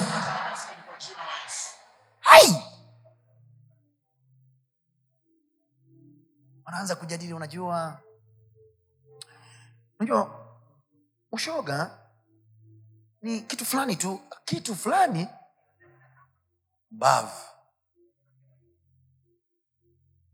kuna miji ya mtakanyaga mungu alichoma moto choma moto. Wa sitaki hata kusikia mara ya pili. No discussion. Huko ndoko lutu alikokimbilia akiachana na abraham akijua anakimbilia sehemu yenye nini yenye baraka. He left the blessed man. He went in the blessed place so to say. Alijua lile eneo ni zuri. Kumbe kwa wale msiofahamu kilichokuwa kinafanya lile eneo liwe na nguvu sodoma iwe tajiri sodoma na gomora alikuwa tajiri kwa sababu ya ushirikina ambao uchawi wake ndo ulikuwa una implicate homosexual. Homosexual mambo ya ushoga haya na ndoa za jinsia moja sio swala la mapenzi na homo nee is completely witchcraft. Ni biashara za watu hizo. Ili baa yake iweze kufanya kazi analishoga liko pale analilisha ili shughuli yake iweze kufanya kazi kuna lishoga liko humo ndani. Na sasa hivi iko kila mahali.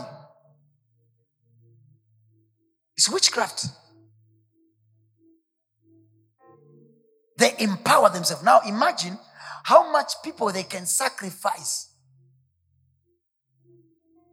kuharibu kijana wa mtu kumtoa kafara. Kafara ya kuondoa utu wako wa wanaume alafu wewe sasa unaanzisha biashara inayofanana naye. Alafu unamwamini bwana kutendea muujiza. Haleluya unatiwa moyo na mtumishi wa mungu. Wacha tuvunje kidogo. Navunja roho ya kuzimu. Navunja mungu anawasikiliza mkimaliza kuvunja nasubiria zaka. Look at the world. How much the world can do for their god. And look at us. How much we say we can do Ngoja niwaonyeshe ka kitu. Nena kitabu cha matendo ya mitume. Kupe maisha kiokiakwambia pasta tony anatupa maisha.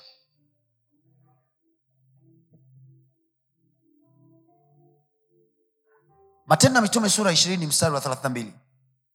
Soma kwa haraka alafu tuende nyumbani tukale pilipili hoho. Ehe.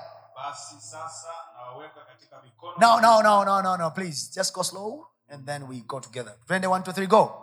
Basi sasa anatuweka wapi? katika mikono ya mungu. Katika mikono ya mungu alafu anatuweka kwa neno la nini?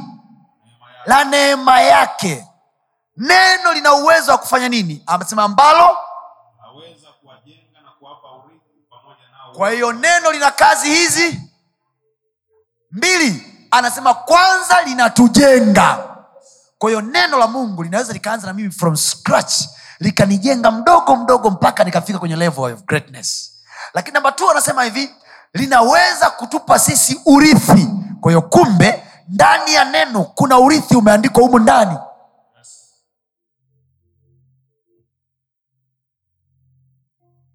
Kwa hiyo sisi watu wa mungu we don't seek what is our own. Sisi we inherit. Sisi tunarithi. Tunalo neno ambalo linaweza kutupa sisi urithi. Naomba niwaambie jioni hii ya leo. Yote yaliyoandikwa ambayo tumeona kina abraham amefanya mungu ametuonyesha ametupatia urithi ametuhifadhia urithi ili sisi tuseme hivi ah, kumbe mungu anaweza kufungua bahari. Oh, kumbe mungu anaweza kuwapa watu chakula jangwani. That is our inheritance. Kwa na sisi tunafanyaje? We are just calling it up. We are calling it up we are calling it up. Tunaona matokeo. Amen. Neno lina uwezo wa kutupa sisi urithi. Isaka mungu anampa urithi wa kuvuna mahali ambapo wengine hawaoni. Lakini neno lilimshikia mazao ambayo wengine walikuwa hayaoni mungu anamwambia hivi hapo mahali. Kaa panda. Biblia anasema akapanda akavuna vipimo mia na bwana akambariki. Biblia anasema mtu yule akawa mkuu akazidi kukua sana. Anasema mpaka wafilisti wakamuhusudu. Listen to me. We are believers. We are not supposed to envy the world. The world is supposed to envy us. Dunia wanatakiwa watutamani sisi. Watamani tunayoyafanya sisi. Sio sisi tuwatamani wao kinachofanya sisi hatuwezi hatuwezi kuta... biblia sasa hivi maisha yetu yanatakiwa kutamaniwa na wamataifa. Haya wamataifa hawayatamani maisha yetu kwa sababu gani? The way we live.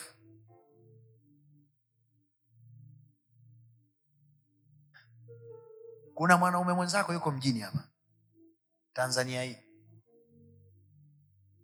Ni sponsor wa timu. Ana uwezo wa kuwapa wanaume wenzake milioni sitini tatu sitini tatu kumi na moja mwanaume mwenzi yeah! when you know that you sit with your god well. Then you know. Wealth is not about just hard working. Ingekuwa ndo hivyo wasukuma mikokoteni wote wangekuwa matajiri. It's not a hard working. It's codes in the spirit. Codes in the spirit you need to know the code in the spirit. One of the code hii hapo. Baba zetu sisi kwenye biblia ambao tumeandikiwa habari zao wameishi kwa baraka. The things were spoken about them. Walipewa tu maneno yakawatoa. Isaka anabariki mtoto wake yakobo anamwambia hivi mungu mungu na akupe manono ya mbingu na manono ya nchi. Wana wa mama yako wakutumikie. Ndugu wa baba yako wa mama yako wakutumikie. Anafika kwa mjomba wake kule miaka ishirini. Anafanya kazi kwa kupata mke. Baada ya hapo biblia anasema hivi malaika akamtokea akamwambia mimi ni mungu wa baba yako niliyekutokea betheli. Betheli ni wapi? Mahali ambapo wakati yakobo anasafiri alimwambia mungu huko nakoenda ukinifanikisha ukanipa chakula nile ukanipa nitakutolea sehemu ya kumi. So malaika anarudi anasema hivi hatujaona mwamala wako anamuuliza malaika so far?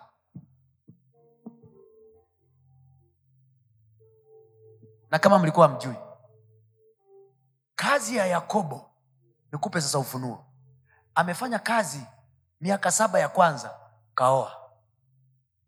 Mshahara wake wote kautumia kwenye ndoa. Imajini mtu anafanya kazi miaka saba. Amebarikiwa. Kafanya kazi miaka saba kwa sababu akuwa anatoa fungu la kumi. Mungu kampa chakula kampa mali kafanya kazi miaka saba yani imagine the whole seven years salary is only enough kulipa mahari.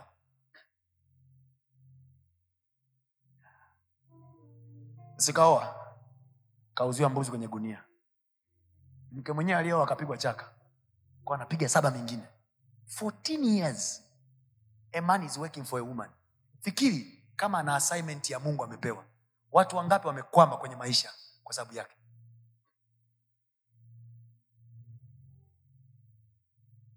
sindo haya haya tunayoyaona mtaani?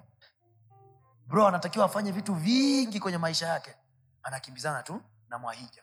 Huku huku yaani unalia na mapenzi we time is going.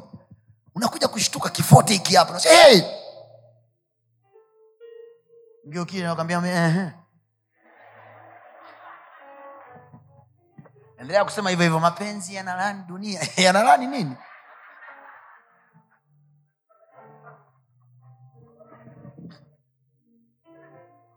unakimbizana na bebes tu mwanangu.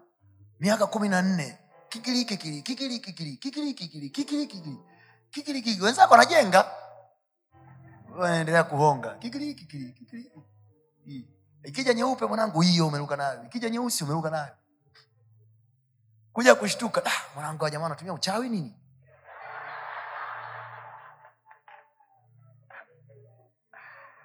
Amna uchawi wakati wana wanajipanga. Ulikuwa uko bize watafute watoto wa kikristo ambao mungu amewafanikisha hata vibiashara kidogo vinaonekana. Find out kwenye makanisa yao. Hamna sehemu zao za kumi. Hamna. So you know as they are growing you know very well. Hawa madogo wanaishia pale pale. They won't go anywhere. They won't go anywhere.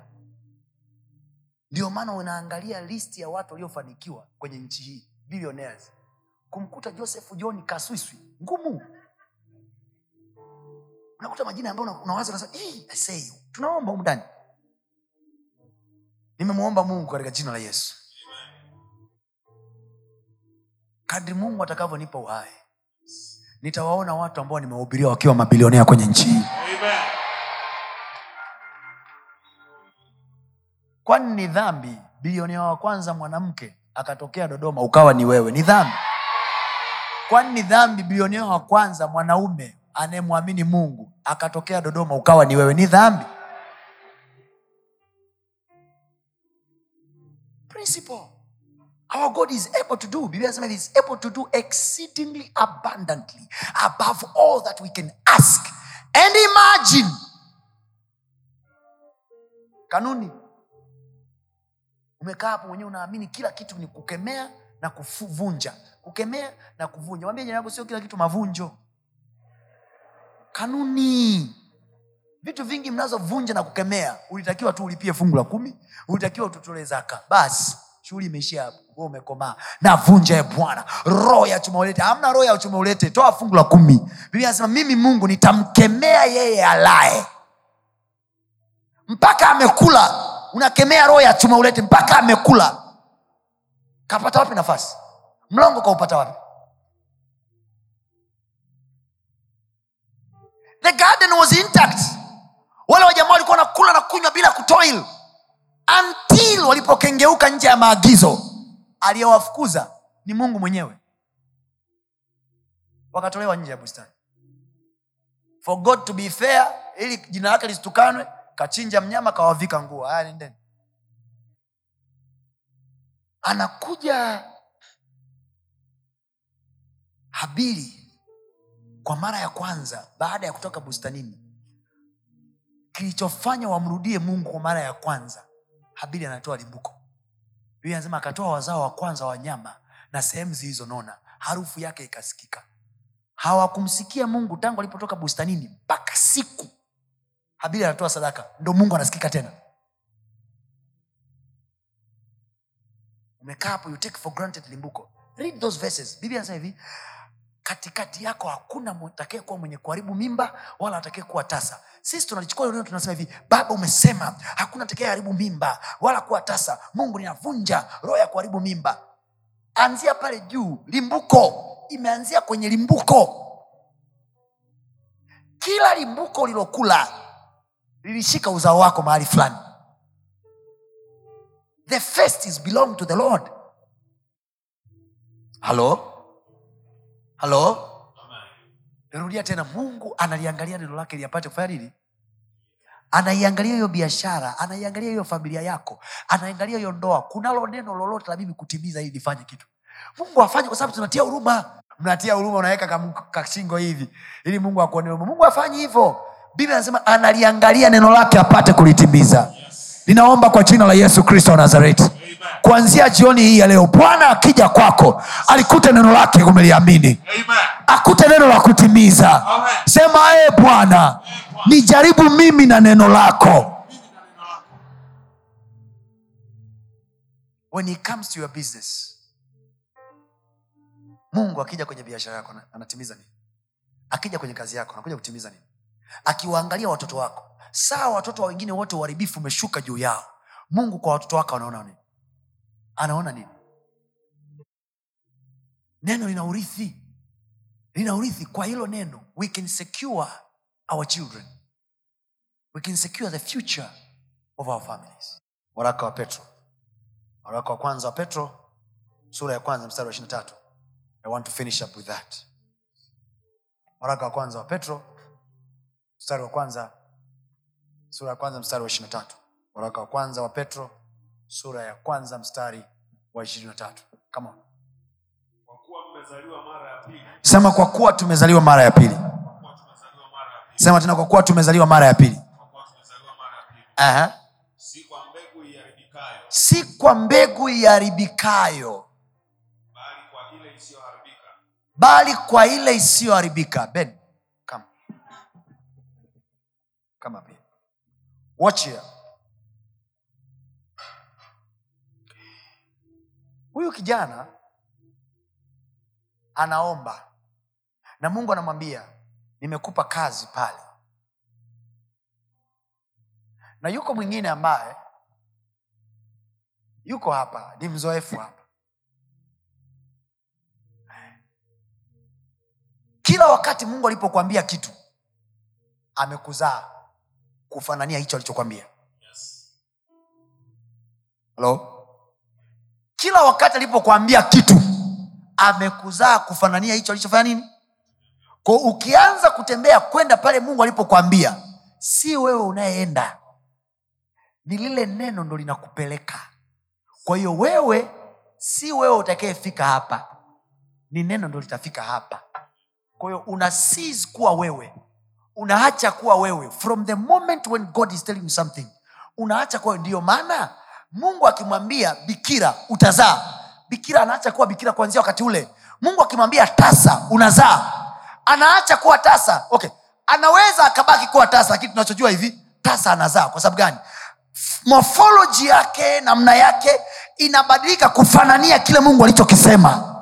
Anaacha kuwa yeye tuliyemzoea anakuwa kile mungu alichokisema. So mungu anamwambia huyu nimekupa nafasi ya kazi pale. So the moment anapoliamini lile mungu alilolisema anapoanza kwenda kufuatia kile mungu alichokisema akifika hapa si yeye aliyefika lile neno ndo limefika. So kila wakati atakapokuwa anapata upinzani wowote fakti ya kwamba mungu amekwambia kitu haimaanishi kutokuwa na upinzani upo. Akikutana na huo upinzani akiliitia jina la bwana mungu akija mungu akija anaangalia amemwambia nini. Hii ndiyo sababu kwa nini wana wengi wa mungu wakiomba hawaoni matokeo. Kwa sababu mkimwita mungu siku akija anaangalia alikuambiaga nini?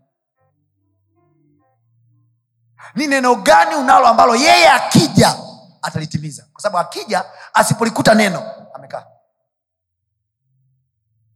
Hata kama utaomba mungu atume malaika biblia anasema hivi enyi malaika mlio hodari. Kitabu cha, cha, cha zaburi mia moja na tatu anasema enyi malaika mlio hodari mlitendeao kazi neno la bwana. Malaika wenyewe wakija kwenye maisha yako hawaji kukuokoa kwa sababu wewe unaitwa mwasusu kipilipili. Malaika akija kukuokoa kwenye maisha yako anakuja kuangalia kile mungu alichokisema. Then angels will act according to the word. Oya mmeelewa? Watu wa mungu mmeelewa? Mwache kuamini uongo na kuaminishwa vitu ambavyo havipo. Ndio maana miujiza mingine tunayotamkiwa haidumu. God is god of principles so when he comes in the life of this young man siku akimwomba when god comes here he looks in his heart ni neno gani linalolitimiza? Huna neno la mungu mungu amenyamaza. Thank you.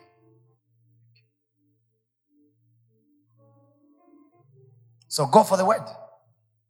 Seek the word. Anasema mmezaliwa kwa mbegu isiyoharibika yaani neno la mungu. Kwa hiyo from today kile mungu atakachonitamkia nikianza kwenda ofisini si mimi ninayekwenda ni lile neno linaenda. Haleluya. Nani ameelewa hapo? Okay. Wana wa israeli waliambiwa na mungu waende nchi ambayo mungu amewaapia kwenye ile nchi kulikuwa kuna watu kulikuwa kuna mataifa mengine wamekaa kwenye ile nchi. Na wao ni taifa ambalo halijui vita. Wamewakuta watu wengine kule. Kilichokuwa kinaenda sio wao. Ni lile neno ndo lilienda mungu ilibidi apigane na wale watu. Aliwafukuza waperizi. Aliwafukuza wayebusi. Akawaweka wao. Kilichofanya wale watu washinde vita si kwamba walikuwa ni very skillful. No. Kitabu hiki cha torati kisiondokwe kama kinywani mwako. Yatafakari maneno yake mchana na usiku. Alafu sikia anavyosema ndipo utakapofanya njia yako kufanikiwa sana. Nawe utastawi sana nini unajua kutoka kwenye kitabu cha torati? Mungu umesema kila tutakapoweka mguu umetupa. Katika jina la yesu. Ni nani huyu atakaye kushindana na neno lako? Wanataka kuniandikia barua ya kunifukuza kazi. Mungu kama sina kazi nyingine hapa siondoki. Katika jina la yesu. Hakuna wakuniondoa hakuna wakuniondoa maana ninalo neno lako. Kwa hiyo unamwacha bosi wako apambane na neno la bwana. Hapambani na wewe. Wewe ukutana naye asubuhi unamsalimia kama kawaida. Za leo bosi yeye anasonya toka hapa wewe una neno. Kwa hiyo unahamisha inakuwa ni vita ya adui yako na neno. Sio wewe sio vita na wewe. Sio mnaelewa hiyo hesabu? Haiwi tena vita yako na wao. Inakuwa ni vita ya neno na wao. Wewe umekaa pembeni ndo hiyo nilisema hivi suffer the word not you. Allow the word to suffer not you. Have something ambayo mungu ataitumia kuingiza kazini kwenye vita yako kumbuka neno la mungu ni upanga wa roho ukatao kuili kwenye vita zote za rohoni hata kwenye maombi tunayoomba kwa mamlaka ya jina tunafanya tunasema tunapambana vita za roho vita za roho vita za roho hatushindi kwa kupaza sauti kwamba ukionekana unaomba ile hey! kwa jina yesu hey! ndio umeshinda vita ya kiroho yaani mwingine anajua vita ya kiroho ni kuomba hivi. Ah, hiyo sio vita ya kiroho bro. Hiyo ni mawimbi tu ya sauti. Ni rahisi unajua kusema hivi. Vita ya kiroho sasa unaanza kupambana vita ya kiroho. Kwa mamlaka nakata nakata bro hayo mazoezi tu. Kuna watu wana neno. Alafu anafika mbele ya pepo. Haongei. Anafanya tu hivi wa pepo limeenda. Kwa nini? Pepo lenyewe likimwangalia linaona full of the way neno la mungu ni taa. Manake kwenye kila giza la maisha yangu when i speak the word i see light. Unafika mahali huko dilema kwani usiseme baba katika jina la yesu kristo nakataa kuwa dilema neno lako ni taa kwa jina la yesu. Nalije neno nalije neno. Gafla binvu unasikia kuna neno linashuka hapa. Mungu na azikumbuke sadaka zako zote. Azitakabali dhabihu zako zote. Aku- akuletee msaada kutoka sayuni. Unasikia mungu umesema utatuletea msaada kutoka sayuni. Kwa jina la yesu napokea msaada kutoka sayuni. Napokea msaada kutoka sayuni. Unajua sayuni wana shirika lao la misaada la kuwasaidia watoto wa mungu. Tuna usaid na tuna zion aid. Anasema akuletee msaada kutoka patakatifu pake. Ko patakatifu pana msaada umekaa pale kwa ajili ya watoto wa mungu. Swali ni hili watoto wa mungu wanajua? Oh, mungu nisaidie. Hai, mungu nisaidie. Mama nani? Mama nani? That our father can help us. We could win a lot of war. Ninakuombea kwa mungu. Kwa jina la yesu. Neno lake likawe hai kwenye maisha yako. Amen. Simama juu kwa miguu yako. Sema kwa jina la yesu. Nimezaliwa kwa mbegu isiyoharibika. Yaani neno la mungu. Eneo lolote la maisha yangu. Ninaouona uharibifu. Ninaukemea kwa jina la yesu. Kuanzia leo hii neno la mungu likaumbe kwa upya likaumbe kwa upya. Mazingira ya maisha yangu. Mazingira ya kazi yangu. Sema e bwana. Ongea kwa sauti yako yote sema bwana yesu nimelisikia neno lako leo hii. Nimelisikia neno lako leo hii. Wewe uliangaliaye neno lako ili upate kulitimiza. Macho yako na yaone.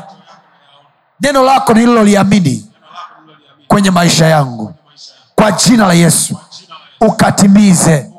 Ukatimize. Sawasawa na neno lako. Kwa jina la yesu. Ninakutamkia neno la mungu sahi hili ndilo neno la bwana kwako. Neno lako linasema. Mungu anasema.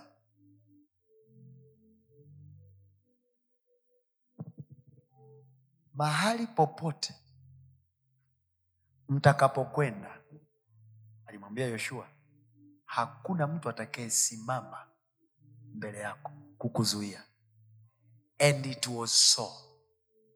We have seen with our eyes joshua hakuna jeshi la watu lililoweza kumzuia asimiliki nchi ya ahadi. Hilo neno ni urithi wetu. Limeandikwa kama will limeandikwa kama urithi limeachwa humu kama urithi. Ili siku tukilirikapu siku tukiliitaja tukiliita biblia anasema tumezungukwa na wingu kubwa la mashahidi namna hii. Ili yoshua aseme mungu uliniambia hakuna mtu atakayesimama mbele yangu na kweli ya kuwepo na huyu naye ameamini ulichoniambia mimi kikatokee kwake. Ninakutamkia kwa jina la yesu yoyote aliyesimama mbele yako aondolewe. Yoyote anayezuia njia yako na aondolewe. Nasema na aondolewe. Kwa jina la yesu. Yeye amesema kwenye neno lake. Mtamtumikia bwana mungu wenu naye atabariki chakula chenu na atabariki maji yenu kama maji tu yanabarikiwa manake hayo maji yana kitu cha kufanya mpaka yanabarikiwa. Naomba niwaambie leo kitu ambacho nilikuwa namwambia kijana wangu leo asubuhi. Unapodili na mungu na neno lake don't worry about people. Ukiona watu wanakusumbua sana na una- unawaogopa sana talk to air talk to things. Things will respond for you. Ninatamka kwa jina la yesu. Mungu aliyesema anga na ndege wa angani. Na anga likaitika likajawa ndege. Mimi nasema anga nalijae jina lako. Watu wasiokujua wakakujue. Anga nalijawe biashara yako. Kwa jina la yesu. Kwa jina la yesu. Kwa jina la yesu. Kwa jina la yesu. Maji ya mji huu. Yes. maji ya mji huu. Yes. yapambanie upande wako. Amen. Biblia anasema siku moja mama mmoja anaitwa debora alienda kupigana vita. Biblia anasema nyota zilipigana upande wa debora. How? How? Siku moja tena biblia anasema yoshua alienda kupigana vita. Ili tu mungu atimize neno lile ya kwamba hakuna atakayesimama mbele yako. Biblia anasema jua na mwezi vilisimama ili kupisha yoshua apigane vita. Wale adui zao walikuwa wanasubiria usiku ufike ili wampige yoshua. Kwao wanapigana wanapigana. Wanasema jioni naingia saa ngapi? Jioni haiendi masaa yanaenda ila jua alizami mungu kashika jua mtoto wake anapigana. Waliwapiga kwenye jua kwa sababu wao wamezoea jangwa. Hawa wenzao wanasubiria jioni ifike labda watapata nguvu. Adui zao walipigwa kwa sababu jua lilikubali kusimama upande wao. Linatamka kwa jina la yesu. Maji ya dodoma yatapigana upande wako. Watu watakuwa wakinywa maji ya mji huu. They will think about you. Amen. wataoga maji ya mji huu. Watawaza jina lako. Amen. Oh my God.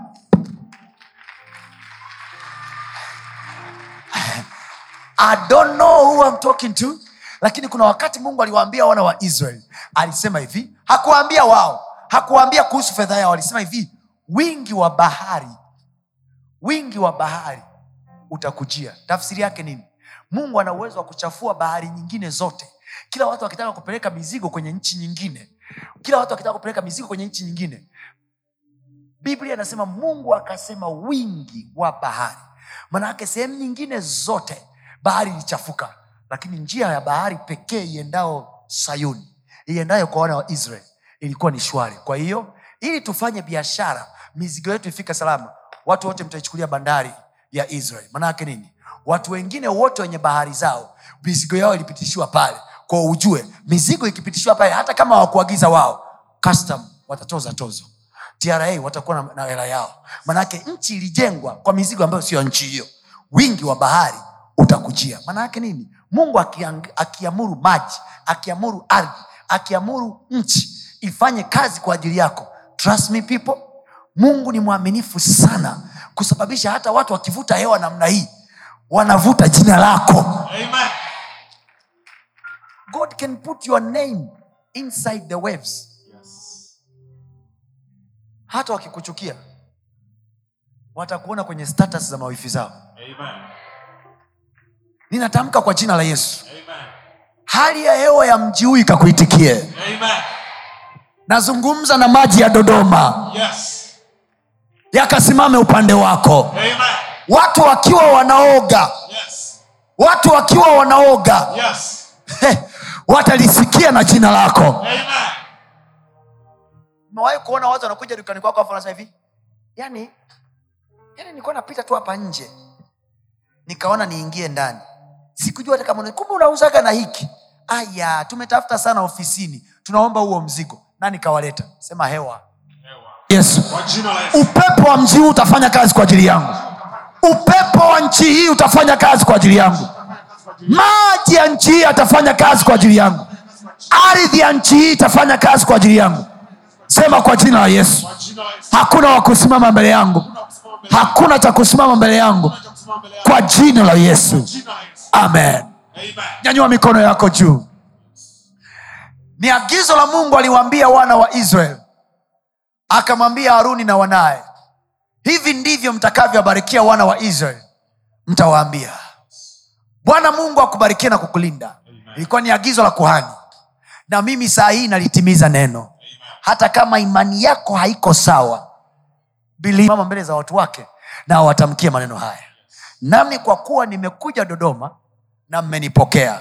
Neno la mungu linasema atakewapokea ninyi amenipokea mimi. Linatamka kwa jina la yesu. Yesu aende na wewe. Faida ya yesu kwenda na wewe ni hii. Biblia inasema petro alivua samaki usiku kucha akaonekana tu amefanya kazi ya kuchosha. Kwa sababu alikuwa anavua peke yake. But time came the man jesus got into the boat. This time alienda kuvua na yesu. Ninasema hivi umempokea mtumishi wa mungu umempokea yeye. Ninatamka kwa jina la yesu. Yesu aende na wewe. Utakapoendipoenda na yesu kwenye biashara yake na wateja walionekana samaki walionekana. Ninatamka kwa jina la yesu. Ukavione ambavyo umeviangaikia kwa muda mrefu. Nasema ulichokitafuta kwa muda mrefu ukakione. Ulichokitafuta kwa muda mrefu ukakione. Kwa jina la yesu. Yesu aende na wewe. Yesu aende na wewe. Kwenye hiyo biashara aende na wewe. Kwenye hiyo kazi aende na wewe. Kwenye hayo mahusiano aende na wewe. Kwenye hiyo ndoa aende na wewe kwa jina la yesu. Mlichohangaika kukipata kwa muda mrefu. Mlichofanya kazi ya kuchoka kwa muda mrefu. Na mjapata ninatoa tamko saa hii. Ninatoa tamko saa hii. Yesu biashara yako. Aweke kazi kwenye barua yako. Kwa jina la yesu. Kama unaamini sema amina kubwa. Yeye akasema yoyote atakayempokea nabii kwa sababu ni nabii ataipata thawabu kila mtumishi wa mungu anayo thawabu yake. Yes. kila mtumishi wa mungu anayo thawabu yake. Nami pia ni mtumishi wa bwana. Nimeibeba thawabu yangu. Ninatamka kwa jina la yesu. Ninatamka kwa jina la yesu. Ninatamka kwa jina la yesu. Ninatamka kwa jina la yesu. Kila lililo jema likufuate. Amen. nasema kila lililo jema likufuate. Amen. watu wakakuitikie. Mlango wote utakaogonga ukakuitikie. Amen. Barua yoyote utakayoandika ikaje na jibu jema. Kwa jina la yesu. Amen.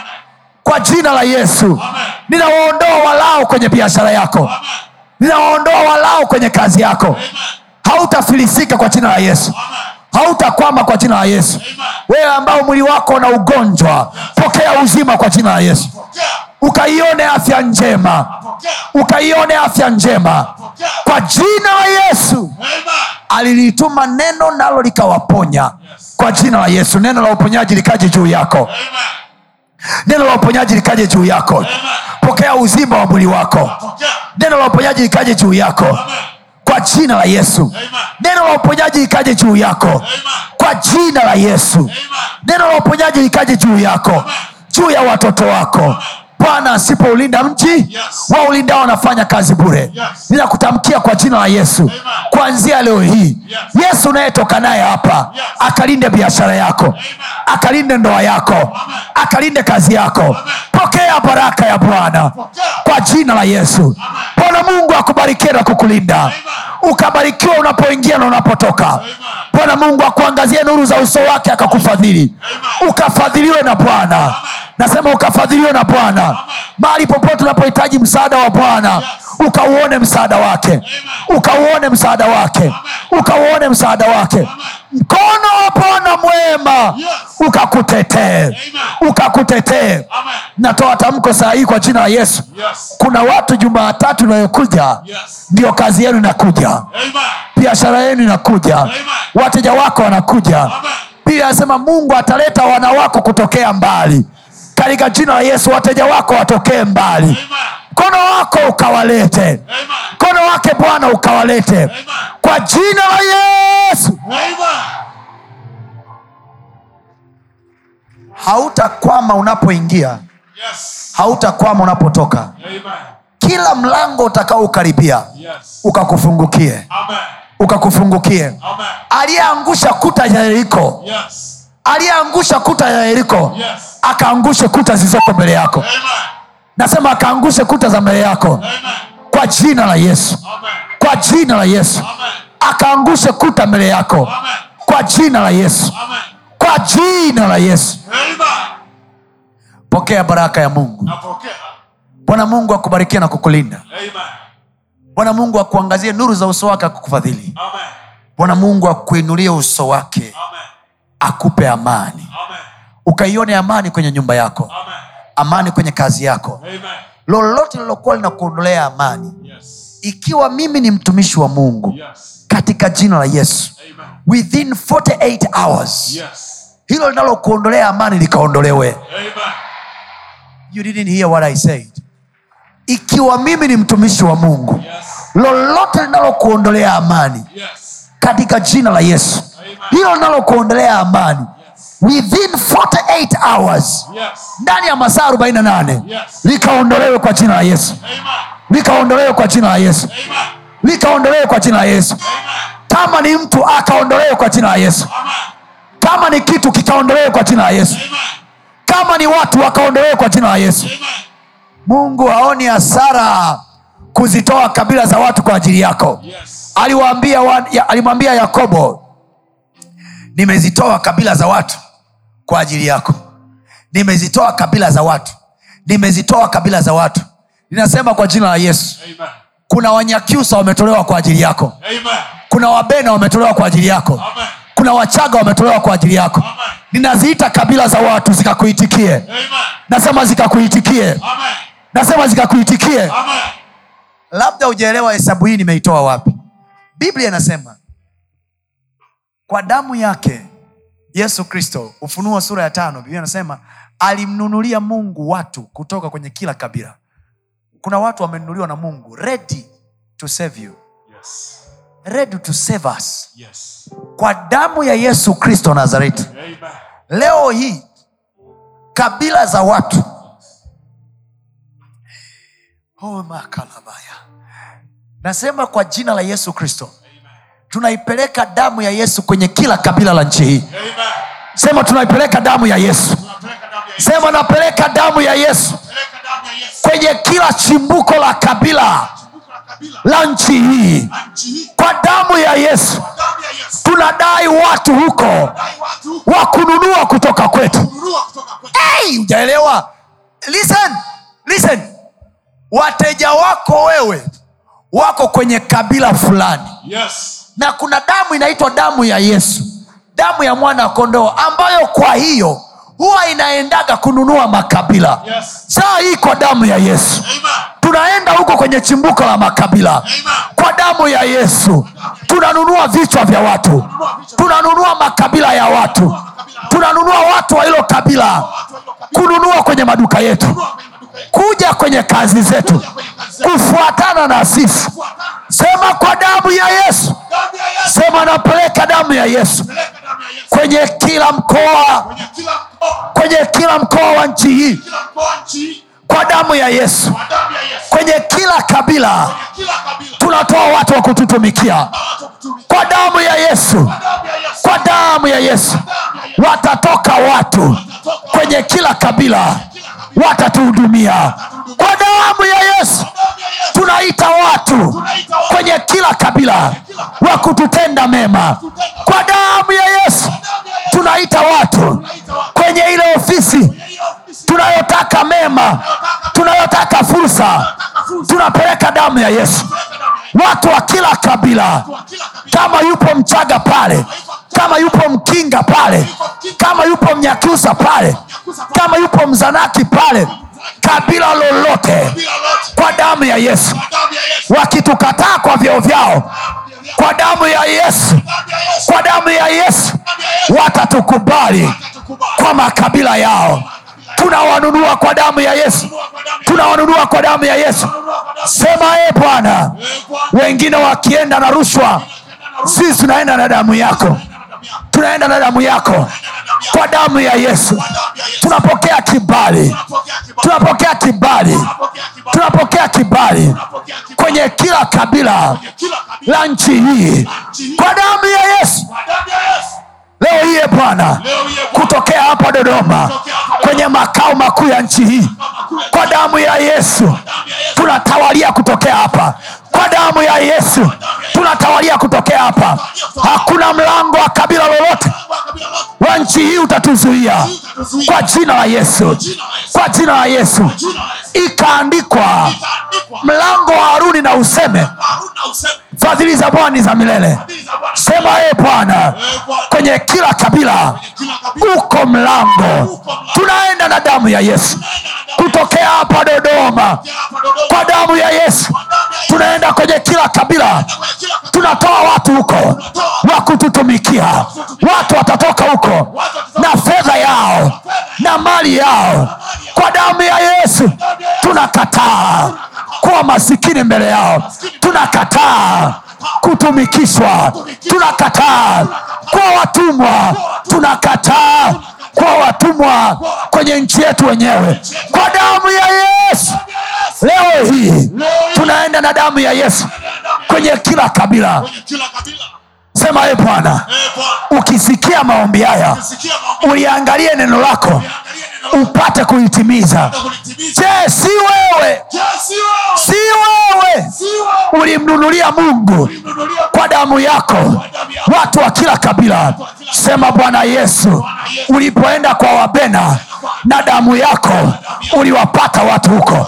Ulipoenda kwa wachaga na damu yako uliwapata watu. Ulipoenda kwa wagogo na damu yako uliwapata watu.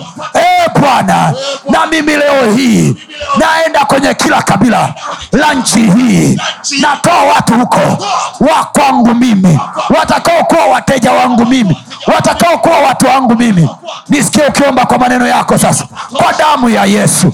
Kwa damu ya yesu. Kwa damu ya yesu